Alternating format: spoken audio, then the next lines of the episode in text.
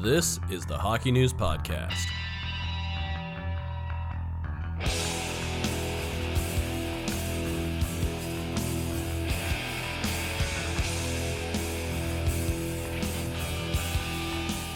Hello and welcome to the Hockey News Podcast. I'm Steven Ellis. That's Ryan Kennedy. Ryan, how you doing? I'm doing pretty good.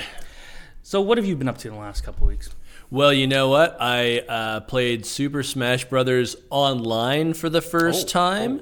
Yes. Apparently, I'm not very good. Okay. Yeah, I uh, I won once, Okay. and it was in over. It was sudden death, and it's amazing because you know my kids have been playing, and my one uh, my one kid plays online. He does all right. Yep. Even though he's young, and I figured like, yeah, I've been, I've always been good at video games, and I'm really good at Tetris online. I am not good at Super Smash Brothers online. I fall off a lot of cliffs. So, one of the very first games I ever remember playing was on the GameCube and it was Super Smash Bros. And I haven't played a lot since, like, I played the Wii version. I haven't played the Switch version. And uh, as mentioned before um, we started here, I, I ordered a Steam Deck for anyone who follows that uh, stuff. And uh, I, I've been trying some Switch games. Obviously, that's uh, if it's legal, who knows? But uh, it's been kind of fun to kind of play it on like a different uh, system. Like I tried playing Mario Kart on my steering wheel that I have for sim racing, and it's a horrible experience. I don't recommend it. Uh, even a racing game without a wheel. It, it doesn't make a lot of sense unless you're playing Mario Kart. But Yeah, uh, uh, and uh, yeah, there's a lot of hockey coming up too. Going to be Nice. doing a bunch of AHL, OHL, NHL. I mean, the OHL Cup's coming soon, and the U14 OHL Cup. Yeah, that's like a little young for me. I feel like unless you work for an OHL team, there's not a lot of value in that, but should be a should be fun nonetheless for the kids. I've heard that age group's pretty solid, but this year's OHL draft class, and we'll, we'll have a lot more about that later going on. Not in this podcast, probably, but uh, there's a lot of people talking about how strong or how deep this class is. And uh, the OHL draft's always interesting because just the player pool size is typically so much bigger than you see. Um, in terms of pure talent and uh, than maybe at the other levels, and it's also kind of local to us, which makes it easy. Um, but uh, it's also something where uh, it's I don't know, it's always so much fun to go watch that OHL Cup final. It's, I love yeah, I love the OHL Cup final and well, just the tournament in general. I usually try to get out to a day or two before. I'll be there every day. You'll be there every day, yeah. And I know there's a couple of kids that are considering exceptional status this year, so it'll be interesting to see what happens there because that's always a contentious issue. Mm-hmm. Uh, but yeah, good times in the OHL Cup. Also, one final note on uh, Nintendo. I learned through Super Smash Brothers that apparently I've been saying Ryu from Street Oh. Fighter's name wrong for 30 years. Okay. Because I always assumed it was Ryu, maybe because my name is Ryan, but they call him Ryu in the game, and they are the game, so I assume they're correct. who's your character? Uh, usually Samus from Metroid. It's a good one. That's like the most conservative. If I'm playing a level that I don't think I can fall off a cliff, then I I do like Ryu. I also like Ridley, the bad guy from Metroid. He's fun. So the GameCube and Wii era for me was always Kirby. Is Kirby still in it? Kirby's still in it, and I hate playing against Kirby Yes. because he swallows me. Yeah, and Yes. does like the thing where he like turns into a rock and it comes down Yes. again. So there's your Super Smash Bros. talk for the week.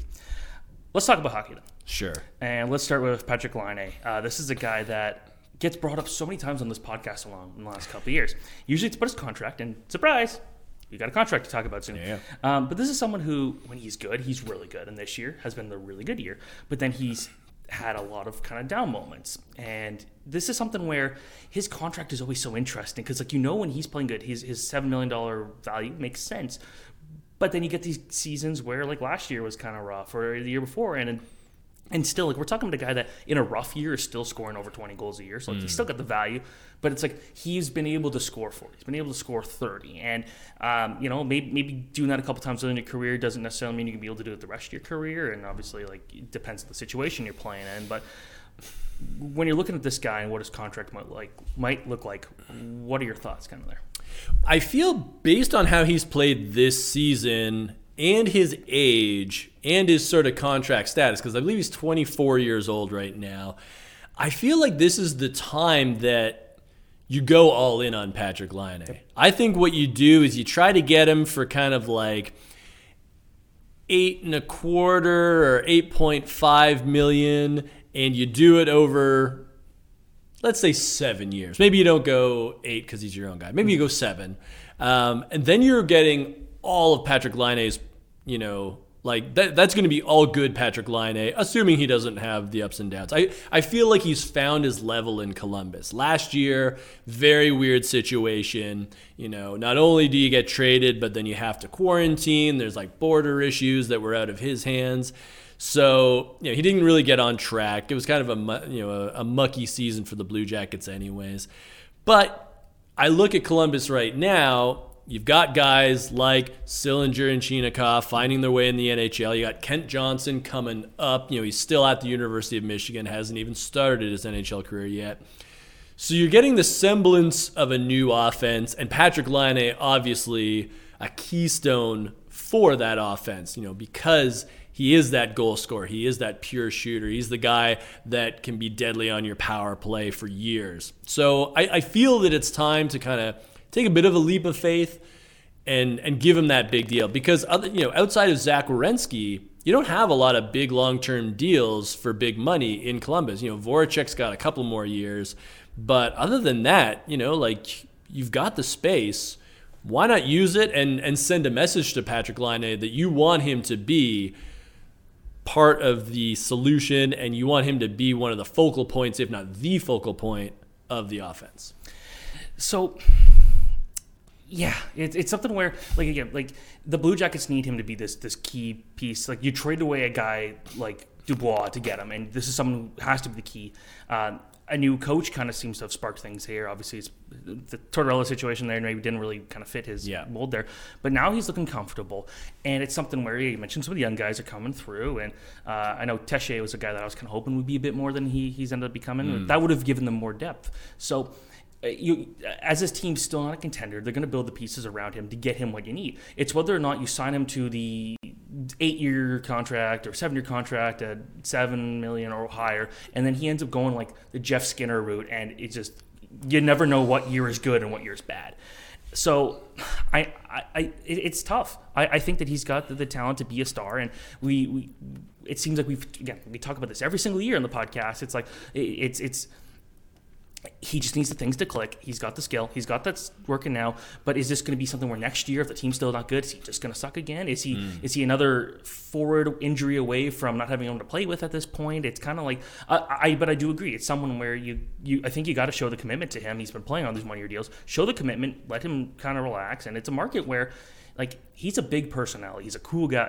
Well, I shouldn't say cool. He's a, he's a fun guy that you, yeah. the Blue Jackets are having a fun time with him. He's a fan favorite there, yep. and he has that opportunity to grow there without having the pressure that maybe a Canadian market would have had when he was still in Winnipeg. Yeah, and I think the other thing too is you don't want to go with you know a shorter term deal that takes him right to unrestricted free agency because we've seen in the past Columbus has had trouble holding on to their stars. So I would rather have that security. Yeah of saying, okay, we're all in on the rest of your prime years. And then from there, you know, once you're 32 or whatever, we see if, you know, you want to be a Blue Jacket for even longer. And this is a team that feels like it's almost been rebuilding since day one. Um, and like they've, they, once Rick Nash left, they brought they had Ryan Johansen who was in there for long, Seth Jones who was good for a while. Then they traded him, so they need kind of this face of the franchise. And he mm. could be mm. there. Well, Werenski's obviously there. Yeah, Werenski's still such a huge piece, but you need that big offensive guy who can really change things. Laine can be that guy. Yeah, it's just is he going to be that every single year? And mm. I think that's a big question. The next question. Uh, it's another guy that's uh, been in trade rumors for a few years, um, but uh, this is obviously a different situation. Uh, Marc Andre Fleury a popular trade target, depending on who you believe, is either going to be traded or stay in Chicago. Those are literally the only two options available. Um, if he is to move, where does he go and what price? Okay. Now, I, th- I feel at this point he's going to stay because when I was looking at potential suitors, there's really not that many. You know, I mean, mm-hmm. if you're a good team, you probably already have a good goalie. Um, no, Colorado could. there's the argument there. Yeah, maybe. Yeah, um, but you know, Colorado's been doing pretty good mm-hmm. of late. Yeah, not, that's not a concern. Yeah, it's not a concern for them. Uh, and you know, you also have to consider cap space. You know, Marc Andre Fleury, I think, makes seven. Mm. Um, so if he were to move, I would be looking at Edmonton and maybe Washington. You know, Washington. You know, Vanecek has kind of been their guy. I'm, I'm not sure. You know, did they think he can be their guy for a really long playoff run, or is he the guy until Samsonov figures it out in the NHL. Hard to say. That's a Washington question. But let's say, for example, the Caps were to pull the trigger on Fleury, and you know, obviously, we're you got to make the money work and whatnot. But I'd be looking at, you know, if I'm Chicago, I want a first rounder, and then I want a goalie back that I can use right away, just for the rest of the season at least. So whether that's Zach Fucale or Pheonix Copley, you know, it doesn't have to be somebody you know that you have long term designs on. Although you know maybe Fucale, I mean he's shown really well in mm-hmm. sort of spot duty for the Caps. I just want somebody that can sort of play with Kevin Lankinen until you get to the summer and figure things out from there. Um, Edmonton, very similar situation where you know we know they need a goaltender. Zero projected cap space according to Cap Friendly. Yeah, and again, yeah, again. So you know cap space, big questions here. I think with Edmonton. They offer a first, and then maybe Mikko Koskinen, um, which gives you some cap ballast because I think he's four and a half. Um, and then you know you get your first. Chicago gets a goalie that is up this summer, so you don't really have any commitment to him. But he's a warm body for the rest of the season. Him and Lankinen can play. Um, and you know, because again, you know, you're not going to get too much for Fleury, I don't think, because he's an expensive rental. So I'm looking at I want a first rounder and I want some kind of goalie back. I'm not sure it'd be great to get a prospect as well, but I'm not sure the market's big enough for that right now. It's almost like the Blackhawks are going to be taking a loss, kind of no matter what. Um, I'm, like, like, like you say, it's like be good to get a prospect on top of it. And you've got a guy who literally won the Vezina Trophy last year, and it, while, while his stats aren't fantastic this year, he's playing on a team that's not good and it's a bad defensive team. It's, yeah, it's a bad defensive team that is not improving as the season goes on. So for that, I, I, can't really hold against them. The Oilers do seem like a great fit for him. Hmm. But they, are so close to the cap. What do they trade? Um, that's something where it's like you can't offer a goalie because the goalie options are not going to be like like Koskinen maybe, but it's like does anyone really want that contract? Um, uh, I kind of like the idea of Washington though because maybe they do offer up one of their goalies. What if it is Samsonov? What if he's you know what? Okay, maybe it's not working here in Washington, but we know you're a good goalie here. You can go be the undisputed number one basically in Chicago, uh, mm. assuming they believe that, and and or, and maybe that's where he ends up thriving. Um, but at the same time, you're it's a it's a goalie situation where you don't typically see high paid starting goalies traded at the trade deadline because you are typically having to give a lot for something that might not even work out for you. Yeah. Um, so it's a it's it's a lot of risk associated here with this. It's something where you can trade a lot of pieces. And again, uh, Edmonton being one team, Toronto being another team that's been mm. rumored, and even Colorado to a point. And, but they're going to have to give away a key piece of either their future for what might not be the longest run or whatever. But it's a risk you got to be willing to take. That's why I like Washington, where it's something where okay, we're not a favorite to win this. We had to kind of some struggles. Goaltending's not been a strength of ours. We'll give one of our young guys and this will give us our best chance at potentially winning the Stanley Cup. Yeah, and, and it, that could be the one piece, like because the, the Caps got the talent.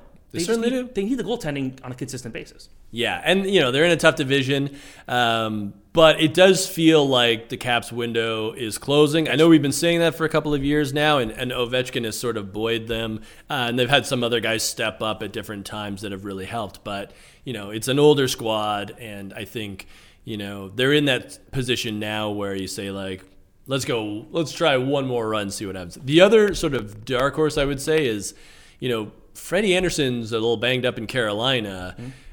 It's probably just a day to day thing, but like, what if you get near the deadline and you're Carolina and you know Andersen turns out to be hurt more, you know, chronically? I think Carolina at that point has to be like, okay, no, no, we are in our window. Like this could be our year we need to pull the trigger. Yeah, no, that that's very fair, and they've got pieces they could trade um, where they could probably even throw a decent defenseman out there and not lose a whole lot because of how good, solid they've got of a mm-hmm. group there. Um, yeah, no, Carolina's a pretty good fit there. Uh, we, we know Andersen, like there's been the struggles of getting past the first round, but we saw in Anaheim that when he's playing really good in the playoffs, he could be so big. And, yeah. and it's not like he was the reason the Leafs lost all those playoffs here. Yeah, he had some pretty poor moments, um, but he didn't even play last year. Um, but it's like there's been some poor moments along the way, but it's like at the same time, you look at the defense that team has employed in front of him in a lot of those playoff series. Mm. They should have won that series against Columbus, for example. Like that, like Columbus near the bottom of the standings, the Leafs near the top, and Yeah. that should have been a pretty clear who was better, and it didn't end up being that case. Uh, the goaltending was simply better on the Blue Jackets. And Korpisalo, obviously, we talked about last week, is a name that's been a lot of trade rumors. Um, but when you look at that, it's like it's if a team's really serious about it being this year, if you can afford it, even if you've already got a solid goaltending goaltender, maybe having Fleury just as insurance, and that's why Carolina seems like a really good fit, is just all you need. And you don't need to go out there and get a guy like Korpisalo or a guy like Thomas Greiss or any of the guys Yeah. we mentioned last week. So uh, we'll see. Um, un- completely unrelated from Fleury, but just want to give a shout out to our awesome cover here for uh, Jonathan Huberdeau. Uh, a lot of talk about him recently, and, Yeah. uh, but I just wanted to say uh, good job on Shea for the cover. Meant to mention that Speaking of Stanley Cup contenders, Florida there you. Panthers. There, there's your segue. They don't need a goaltender though. They've No, they've got a few good options. It doesn't even matter who plays for them this Yeah. year. All right, next question or my next topic. Uh, Auston Matthews, uh, currently on pace for 59 goals. Can he hit 60? It's something where you know, at the beginning of the year it definitely seemed like very possible. Um, if he doesn't, do you see him hitting 60 at some point in his career? Because that's a hard number to hit. I, I can't. Remember, was it Ovechkin the last one to do it? I mean, probably. That sounds about right. But Yeah. uh, Stamkos, it, there was a few in a couple of years, but it's been a while since we got 60. Yeah. You know, I, I think he probably has the capability to do it, but I don't know if he actually will.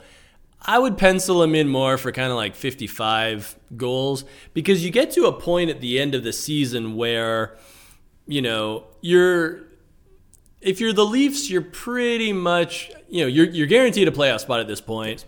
You're not sure who you're playing in the first round. You're not sure which spot in the division you're finishing. It's probably between second and fourth. You're going to get to some games late where if things are clinched, you might even sit Matthews out a game or two Well, just to make that. sure he's healthy. I was gonna say like the, the one thing the, the one theory I kind of had maybe down the stretch or for the teams that are they are going to do more load management this year because it's been a while since we've had a full regular season. Mm-hmm. Very true. So that might be something where the teams might just be okay. We'll give you a bit of a rest. Yeah, maybe you have a couple of back to backs in a week where you say, okay, maybe Auston, you play one of the games in that back to back, you play one of the games mm-hmm. in that back to back. Let's make sure you're fresh and ready to go for the playoffs. So I think him hitting 50 is a big mark. And they'll want him to get that. Mm-hmm. But hitting 60, I think, is a little more superfluous right now. And I'm sure Matthews would agree that, you know, his focus is going deep in the playoffs. So it's a matter of preparing yourself and being ready for the postseason rather than hitting 60. But I mean, he's got the capability, and if he did it, you know, next year, I would not be shocked either.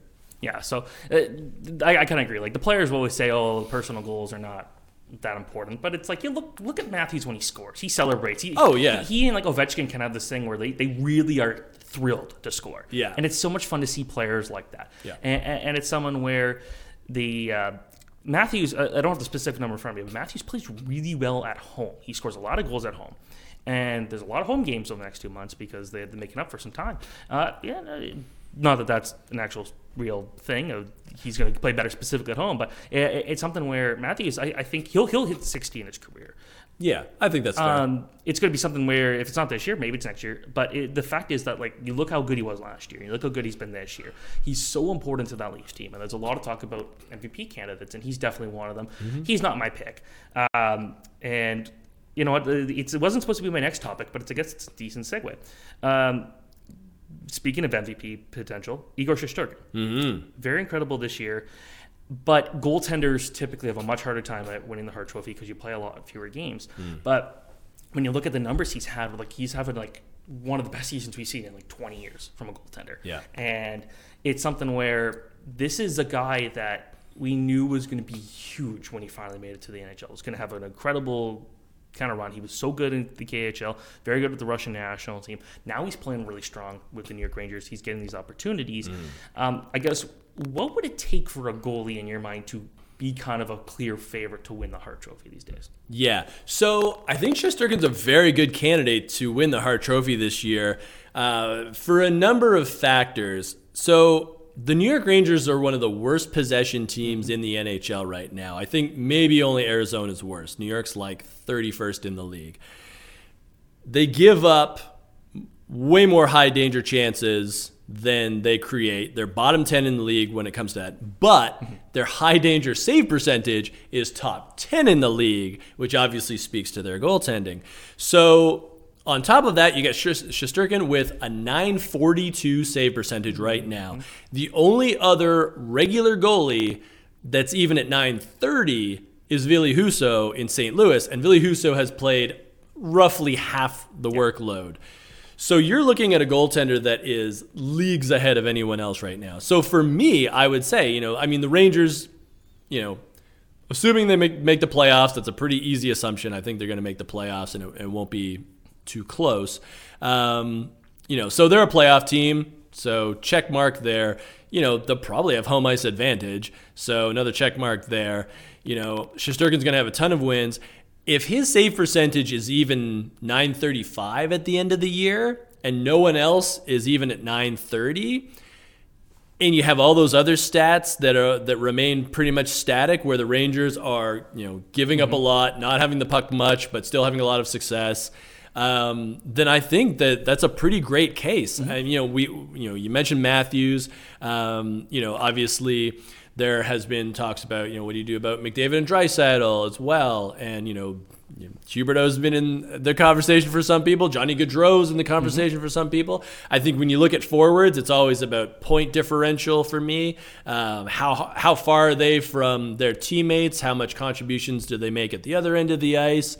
Um, you know, all that sort of thing. How close are they to their nearest competitors, for example? Um, this year, I think there's some some really great candidates, but you know what Shesterkin's doing in net is really making the Rangers look good, and to me, that's a, a really good qualification for the Hart. Yeah, and he's looking like he's going to win the Vezina Trophy, and this is something where with him, it's you can't if you look at how important he's been, and the, the, the phrase for the Hart Trophy has kind of been the most important to your team, and this is someone who's been so important to the New York Rangers. Oh, yeah. This is a team where you look at last year defensively, they were ugly. Year before that, pretty poor defensively. There, there's still some questions there, but Shesterkin's been out there to bail. And you, you could have really decent surface goalie stats and have poor analytical stats, the deeper stats.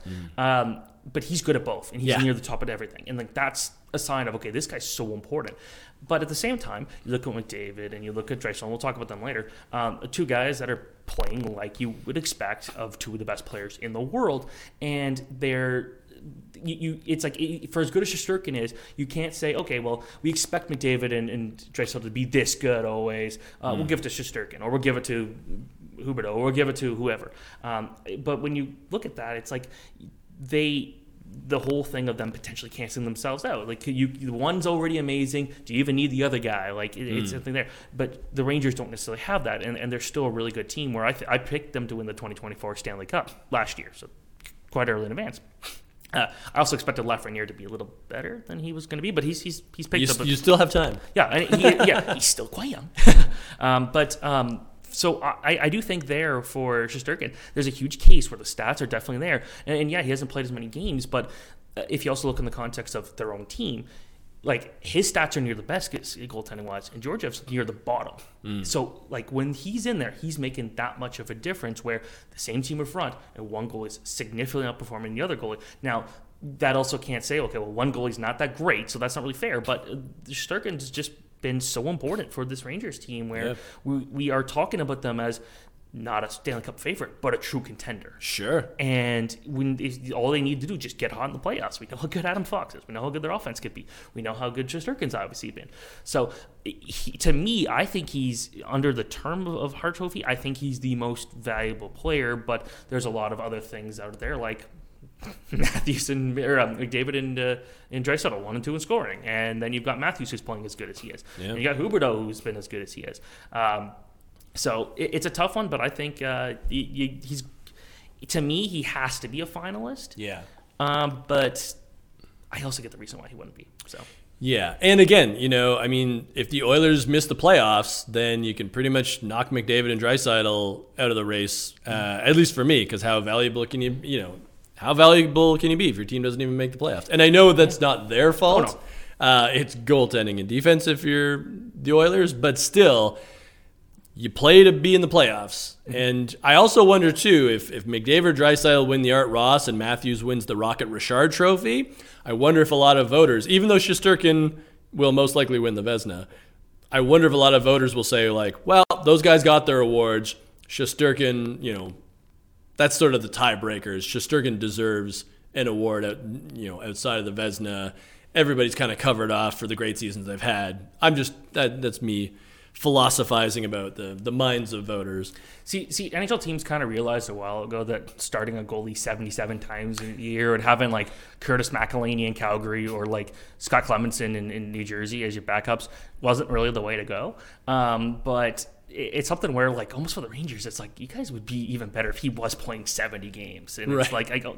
It's Cam Talbot did it a couple years ago. He played like seventy something games, I believe, for the Oilers. But um, it's like the the Oilers they, they've got two of the best players, and, and they've, like you said, it's like if they miss the playoffs because their goaltending and defense were a total mess, it's like Yeah. that's going to look like a total disaster once again. Yeah. Where you just need a goalie who just can be better than average at that point, Yeah. and the offense will make it work. We saw against that series against Chicago um, in, in the bubble, where McDavid was playing some of the best hockey you've ever seen him play, but it didn't matter because the Blackhawks just figured out how to beat up the goaltending. If they just had that, maybe we're talking about McDavid and Draisaitl being the shoe-ins every year, but. Um, it is what it is, I guess. Indeed. All right, we're going to talk about uh, Tim Stutzle. Uh, this is someone where the stats statistically is pretty funny. Through 53 games, he has the same number of goals, assists, and points um, in his first two years, 29 points.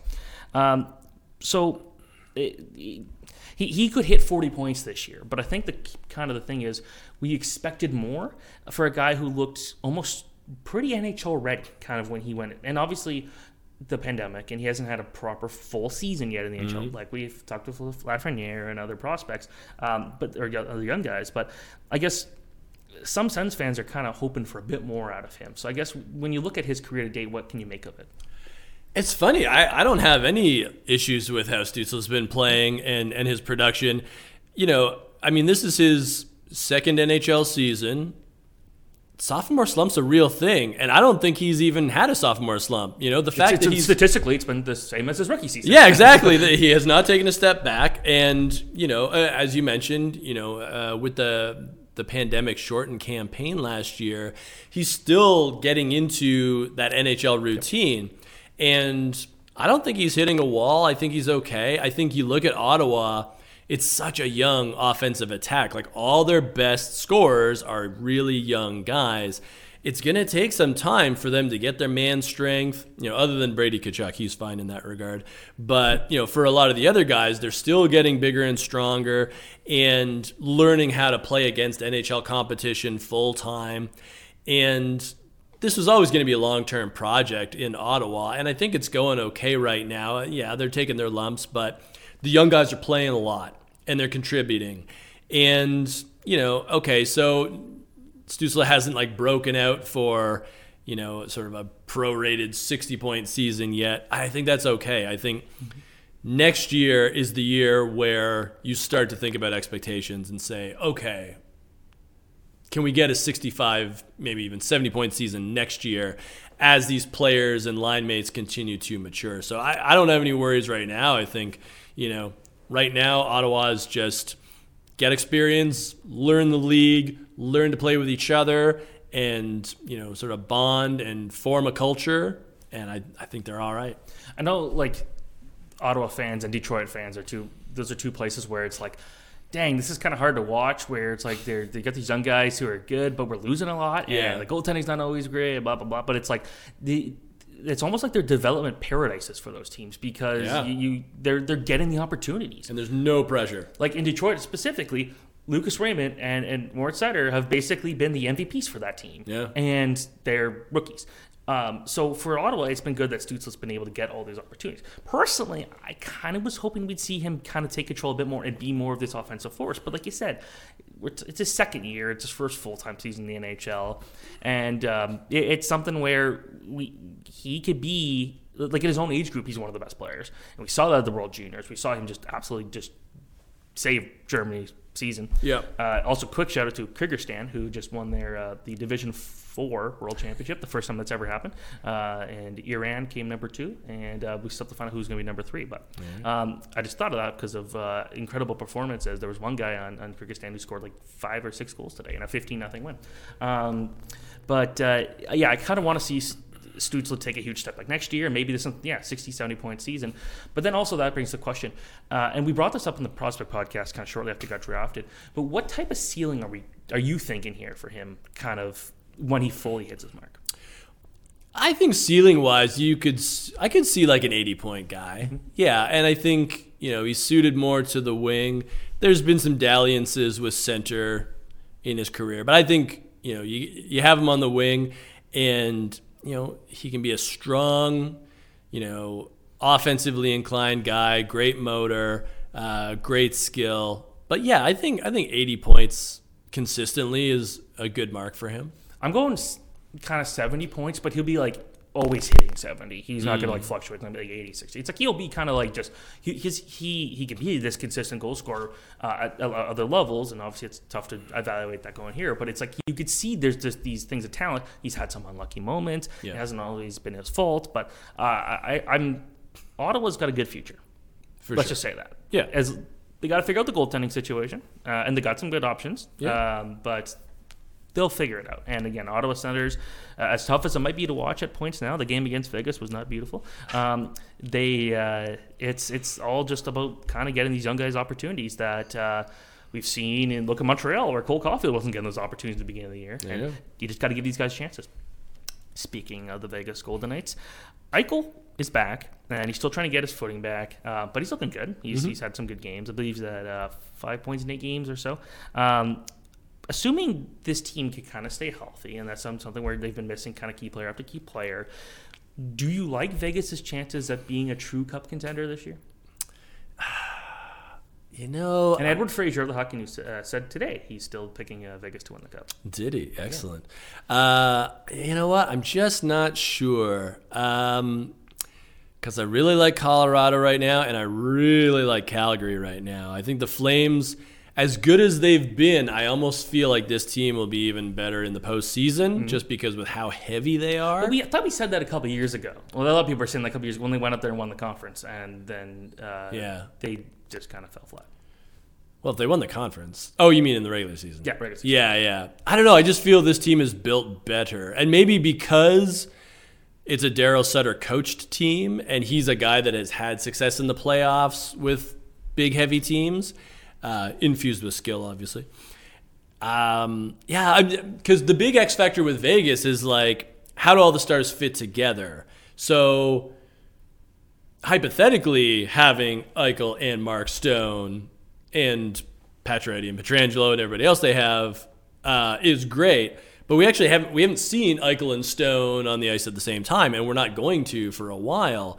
So it's really hard to predict how good this Golden Knights team is and how they react in a seven game series. Um, I you know I, obviously they're a very good team, but uh, I'm I just if I'm going to be conservative about it, the two teams in the West that I'm most intrigued by are Colorado and Calgary, and they just so happen to play each other in an incredible game this past Saturday. We need more of Uh, that. more of that all the time. Johnny Gaudreau ended it amazingly, you know, or very early in overtime. But those would be the two, the, the Avs and Flames to me are like the true contenders. yeah, those those are the two teams, and there, there's people saying like, "Oh, look at the Flames! Like they play a lot against a pretty poor division." Yeah, but they're beating everybody else, so it doesn't really matter. Yeah. Um, but like, with Vegas, like if if this team was fully healthy, they've got the talent, and, and when we knew that when they brought in Eichel, it's like they were taking this seriously Oh, yeah. because even though they've been competitive since day one. This is going to hurt them in the long run when they're not kind of getting those prospects coming in, and, Yeah. they- and they're not really being able to develop because we've never seen a team um, in the last I don't know what 100 years basically be this good right off the bat um, because it's really hard to do that, and Seattle's proven that right now.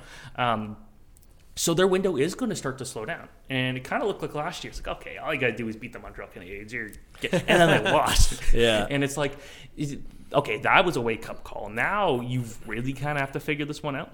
And I think that this could be something where uh, I, I I really like this team on paper, and they my Stanley Cup prediction for the second year in a row was Tampa versus uh, Vegas, Oh. knowing that Colorado was probably if, if Colorado or if Vegas had any hitches along the way, Colorado's was going to be there. And this was before Eichel.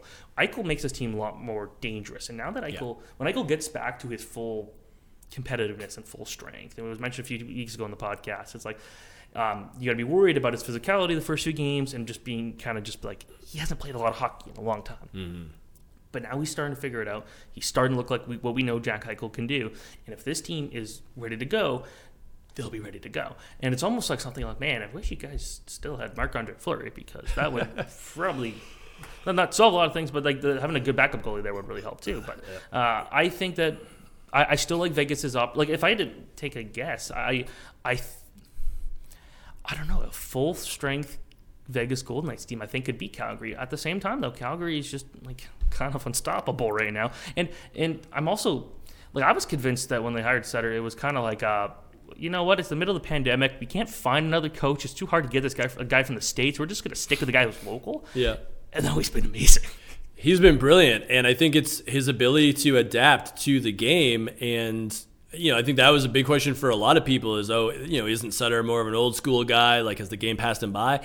Nah, he's oh. adapted and he has, he's, you know, Brad Treliving has given him a roster that he can get the most out of. And you, you look at Hanifin, you look at Kylington, you look at Zadorov and Gudbranson.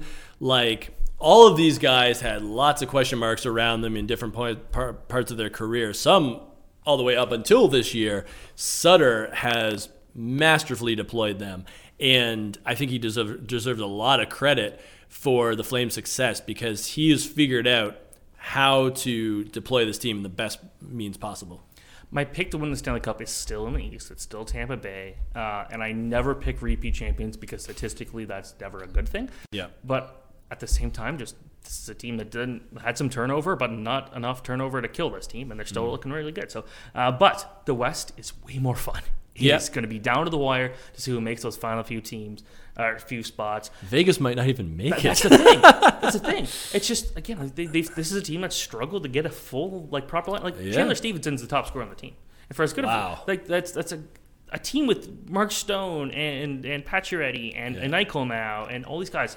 If Chandler Stephenson's your top scorer, something has kind of gone wrong. Something's amiss. He's been good, but yeah. it's a team that hasn't had a really like the, the best lineup at all times. So uh, I will. That's a team I couldn't I could see maybe looking for the goaltender on the goal on the uh, trade market. Uh, let's talk viewer questions. String Bean McCatdog, uh, great name yeah. uh, from YouTube. McDavid and Draisaitl are on pace for 117 points this year. How many do they finish with? I'm actually going to say about 120 each because this is kind of the opposite of the Matthews situation that we talked about earlier with the Oilers, they're going to have to play every game this season in order to ensure that they get into the playoffs if they get into the playoffs. Because again, we're looking at that wild card crossover with the Central. So it's not Edmond, Edmonton doesn't just have to fend off and deal with Vegas in their own division. They have to think about Dallas over in the Central. So it's not a clear path for the Oilers. So they're going to need maximum McDavid, maximum Draisaitl you know, those guys are going to have to play a ton of hockey from here on out. They already play a ton of hockey, but yeah, that's that's a duo where they're going to have to they're to have to make up for some, you know, inefficiencies on that squad, and they're going to do so by scoring a lot of goals they're going to have to win a lot of games like 4-3 and 7-5 along totally and it, yeah. it's because now it's in the desperate mode and if they're not going to go address their goaltending they've had opportunities last few years. But if they're not going to go out there and address their goaltending, they've they're going to have to figure out how to get these guys continuing to play at their level. So I think, yeah, this is the most important time for them going forward. And uh, so we'll kind of see how they handle that. I, I, do think that, yeah, 120 points. If I had to make a expected guess, I'm saying Draisaitl 121 and uh, McDavid 119, just okay. to be slightly different. There you go. Because uh, I doubt they're going to finish with exactly the same number of points. Uh, and uh, finally, your question is from Ricky Sampson. The Capitals are in another outdoor game. Why do the same teams keep playing in these games? So Toronto's getting another outdoor game, and Buffalo's getting another outdoor mm-hmm. game. And I think it's like we're at number like 25 or 26 in terms of teams that are playing outdoor, with Carolina being there next year. Yeah. Um, we against the Capitals. against Washington. Uh, but it's like, I guess the short answer kind of has to be it's the markets that, that it works in. Like the, it, clearly it's working. It's not like they're going into a losing market if they keep doing these outdoor games. Yeah, it's it's all about TV ratings. Um, you know, you look at the market, and you know, you look at well, with the American teams in particular, you look at the names that casual viewers will still know. So, you know, I mean, Chicago had a bunch of outdoor games because you know it's like Patrick Kane. It's mm-hmm. like okay, if you're a casual hockey fan, you know Patrick Kane, you know Jonathan Toews you know Alex Ovechkin for the Washington Capitals. You know Sidney Crosby from the Pittsburgh Penguins. And Pittsburgh obviously has played a bunch of outdoor games too. So it's either market or star or a combination of both. So that's why we see a lot of Pittsburgh, Chicago, Philadelphia. You know, the Rangers have had some because obviously New York, giant market, and Washington being another one. So, I mean, that's the quick answer. You want to you want to spread the love as much as you can, but realistically, these are showcase events for the NHL, and you want to put your big names right on the marquee, and that's where Washington obviously fits in. Yeah, so like it, it they don't. It, there could be an argument why are you not getting more like Vancouver? Why are you not getting more of these these other places? But it's like you know it's working in Washington. They've been a huge focus on building hockey in the states, and these markets work. And then those are the people who say there's too many outdoor games. We need fewer. It's like well, it's it's such a major money idea. It's Yeah. like um, the one thing that really works, and like I'm a big racing guy, but NASCAR recently had a race in um, LA Coliseum. So essentially, a race in pretty much downtown LA, um, where they took the football stadium and made a racetrack. And you bring the, the event to the people, and they'll care. So you bring in these to these big places. It's they're going to continue doing it because they're getting like triple the attendance as you get in a regular game. Totally. And for the market, it cares. Yeah, sure. Uh, person in in Anaheim's not going to care if the Capitals are another outdoor game, but you know, it's for that market, it's huge. Yeah. There's almost an argument to be made. Let's get more outdoor games. As much as uh, I'm going to two next week, and uh, they're going to be very cold. And, Yes. Uh, Good luck with that. Not totally thrilled about uh, sitting under the cold, but it's it's a fun experience. Something where you got to go to an outdoor game. Pretty much, any, like if you go to it once, but then you've kind of had it. You're done. All right, this is rapid fire. I'm Rapid fire, questions. let's do it. Uh, I did do the rapid fire once with Matt, where I actually asked the question. So Right this would be my second time. Okay. Your favorite fan experience at a hockey game, not as a writer, but as a fan. As a fan, that's funny. Um, I mean, I'd have to go back to when I was a kid, um, going to Maple Leaf Gardens back when it was, you know, back when it was in its heyday. And I think we were joking about this uh, a couple of weeks ago, where it's like, you know, the hallways were like blue with smoke because this was the 1980s and nobody cared. So it's like you'd be going from one, you know, level to another, and you couldn't even see what was going on there. And Developed cancer on the way. Yeah. hopefully not um, knock on wood but yeah just that experience of like especially because you know i lived in the suburbs so it's like you go downtown and it's like you have dinner beforehand and like go to your seats and uh, the leafs always lost back then so that didn't matter but it's like you get a mini stick or something as a souvenir. So those are the best fan experiences for me because yeah i mean these days I always, i'm always working when i go. So I almost wanted to cheat for this one and say the because I, I didn't have anything to do on a particular, but was the PEP uh, uh, training camp or the- power edge pro scrimmage Yeah, they had the scrimmage, and that was like super cool. Yeah. that, that that, oh, I won't count that one. Uh, I would say the very first time I went to a Hamilton Bulldogs um, uh, teddy bear toss game. Oh, nice. I can't recall who it was against because I went to four or five of them. But the one thing was, if you went, they'd give you like. Uh, if you if you showed you brought like a, a stuffed animal, they'd give you tickets to two more games. So my dad and I would go, and we would go to a ton of games. We weren't season ticket holders, but we'd go to double digit games pretty much every year. And uh, back when they had the AHL team, and Mm-hmm. this I always really enjoyed that Nice. one singer, one guitarist, one bassist, one drummer. Pick your dream band. Wow. Okay. So, well, well, is this like an arena rock band or just like any band?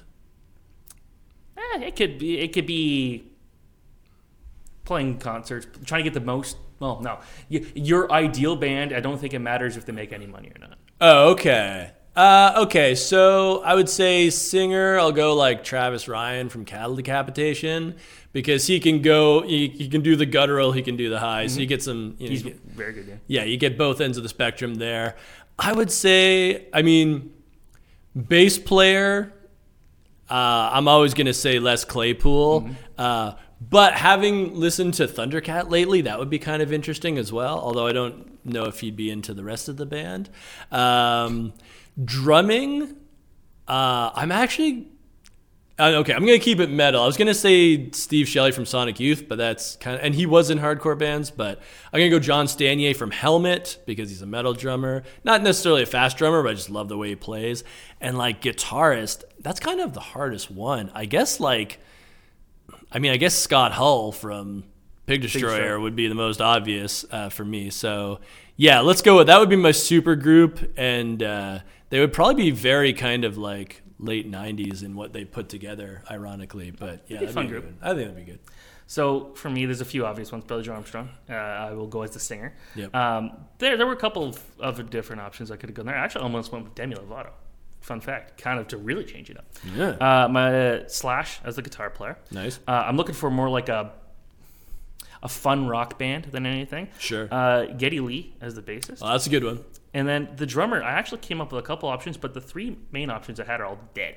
Um, being uh, Joey Jordison from Slipknot fame, Uh-huh. uh, Neil Peart, Rush. Right. And it's funny, that'd be two Rush guys, but I'm not a huge Rush fan. Uh, and number three being um, uh, the Rev from Avenged Sevenfold. Uh, he was, uh, that's one my very first favorite metal band. Um, I'm going to go with Chris Adler from uh, Lamb of God fame, also Protest the Hero for a bit. The- He is, to me, he's one of the best when it comes to um, double bass drums, um, which is not very helpful with Slash, Geddy Lee, and Billie Joe. But uh, it, it's he's a very versatile drummer. He can kind of play anything, uh, and he's not in Lamb of God anymore. But he that, he made the band for me when I got to see Bullet for My Valentine, Lamb of God, and Slipknot on the same show. It's like three of my favorite drummers all in one place. Wow. It, it wasn't Joey Jordison; it was um their the current drummer. But seeing those three guys there at one show, I was like, this is the coolest thing. And then there was Motionless in White, and they weren't any good. But um, your perfect international hockey tournament format. Ooh, um, I mean, I think the World Juniors is pretty good right now because it's not too long. The World's is too long. I feel. Yeah, I cover all 64 games. I could tell you. yeah, yeah, exactly. I think the World Juniors is like pretty solid. I guess the only thing would be that sometimes you kind of know what's going to happen in a lot of the games once you get to the medal round. But I'm not sure if there's not anything you can really do about that. Um, maybe for fun, you could do a one versus eight, two versus seven kind of seeding. Um, but uh, well, I guess they kind of do that anyways. Yeah. Um, so yeah, I think the World Juniors is pretty much the perfect format right now. See, my format is it's perfect in my mind, but stupid in reality. Uh, a 32 team international tournament. Let's go Yes. March Madness style. Yeah, that'd be my fun. teams. You think about it, it's like you would get out there to be like Canada versus like Romania, and it's like, well, we know the talent discrepancy is huge if you brought Canada's best team, but like Romania would like prepare for an entire year to just play defense, Right, right. and just like, dang, they it's a two nothing score, but the shots were like Ninety to four. yeah, the, Romania didn't take a shot after the second period, but it's like uh, it, it would be kind of stupid, but it'd be cool to see just those other teams It would be neat. and it'll never happen. Yeah. Uh, worst concert you've ever been to? And, and look, to, to, I don't want to no like random small band no one's ever heard of. Like it's got to be like Ah. like an actual like. Not a band playing their first show. Fair enough. Okay, the one that sticks out for me, and I don't mind her now, but the first time I saw Peaches, I just thought it was really offensive. Uh, just because I felt like she was like taking a culture she wasn't part of and making fun of it, that being hip hop. Um, she definitely changed and sort of evolved over the years. And I actually saw her later on with Eagles of Death Metal before they went all like right wing, um, and they were they were okay. But uh, the first time I saw Peaches, I was like visibly angry and complained about it to my friends. I, I would say when I saw Tragically Hip perform at uh, Dundas Square, but again, that's almost too easy for me. Uh, I'm gonna go with uh, Sloan. I've seen Really? I've seen them play three times, all for free, and each time was like, how do you guys get worse? Now, to be fair, they're old. They're like they're they're not a, a modern band, but it's like they're just. Uh, it's hard to hear those, bands. I couldn't even tell you their songs, but I've seen them out three times. Uh, but the one time I'd say I saw them worse was uh, it was Nathan Phillips Square, I believe, and I can't recall. I think it was like it was before Christmas. I, it was maybe when they were doing a light show there. I can't Oh, yeah. recall, but it was it was something related there. What's one European city you would love to see an NHL game played in? Ooh, that's a good question. Uh, okay, now, just for clarification, is this based on it having a great fan base or growing the game? Fan base Fan base. or, or Okay. fun experience? Fun experience. Okay. So I guess that's kind of Yeah, yeah. I think uh, probably somewhere. I think you know what? Like I was gonna say Germany because I bet they have a pretty fun atmosphere, but then I think like for the traditions, I'd like to see like a Swedish game between like two like hardcore SHL rivals because I've seen international games in both Finland and Sweden. Like I've been to the World Juniors in both countries, and they're both great. Um, but to see like an actual SHL game uh, in Sweden, I think that would be awesome. And then the other thing, it can't happen right now. Maybe it'll happen soon in the future. Like a, a Helsinki derby game between Jokerit and HIFK. Now, right now they're in different leagues, but I wonder if Jokerit might come back to Finland from the KHL. That's true. Yeah, we, we don't know. Yeah. Uh, I'm gonna go with uh, Davos in Switzerland. Like, of course. one of my favorite places. It just looks so cool. Um, uh, there's also like the case for a lot of places in like Denmark or Latvia because you get those like the fans traveling to all the World Championship games no matter what. Latvia would be great too. Riga kind of got screwed during the World Championships where like they I believe they were allowed to have fans like the very end of the tournament. Oh yeah. Uh, I can't recall exactly, but it's like Latvia goes out there and beats Canada in the first game of the World Championship at home. Biggest win this country ever has. Yeah. And it was uh, Matiss uh, Kivlenieks in it, and it was it was great. It was one of his last wins, unfortunately, but uh, that was that was a pretty cool game. And this one, which Avenger could you most successfully beat in a fist fight? Oh, I mean, Hawkeye's always the answer. yeah. Because I mean he's the most mortal of all of them. Although, I mean, actually, you know what? I'm going to retract that and say Tony Stark because if he's not in his Iron Man suit, Okay. he doesn't actually have any like powers or whatnot. That, that- that's a very good. I one. just punch him in the chest. I'm going to play dirty. See, I, I'm just gonna cheat and say I'll just fight the Hulk because it'll be very quick, a quick loss for me, and I don't have to worry about it. Oh, I'm, Oh, I I'm- see. I'm, just right in the hospital right away if I survive, gotcha. just to save the time. Don't have to worry about. The hospital if you're lucky. Well, that, that, that is true. Yeah, he will. He could stomp on me and I'd die just as quick. So uh, I, I have no chance. Uh, but yeah, that's it for the podcast. Uh, thank you very much, Ryan. Of course, thank you very much, everyone who's watched or listened, and we'll see you again soon.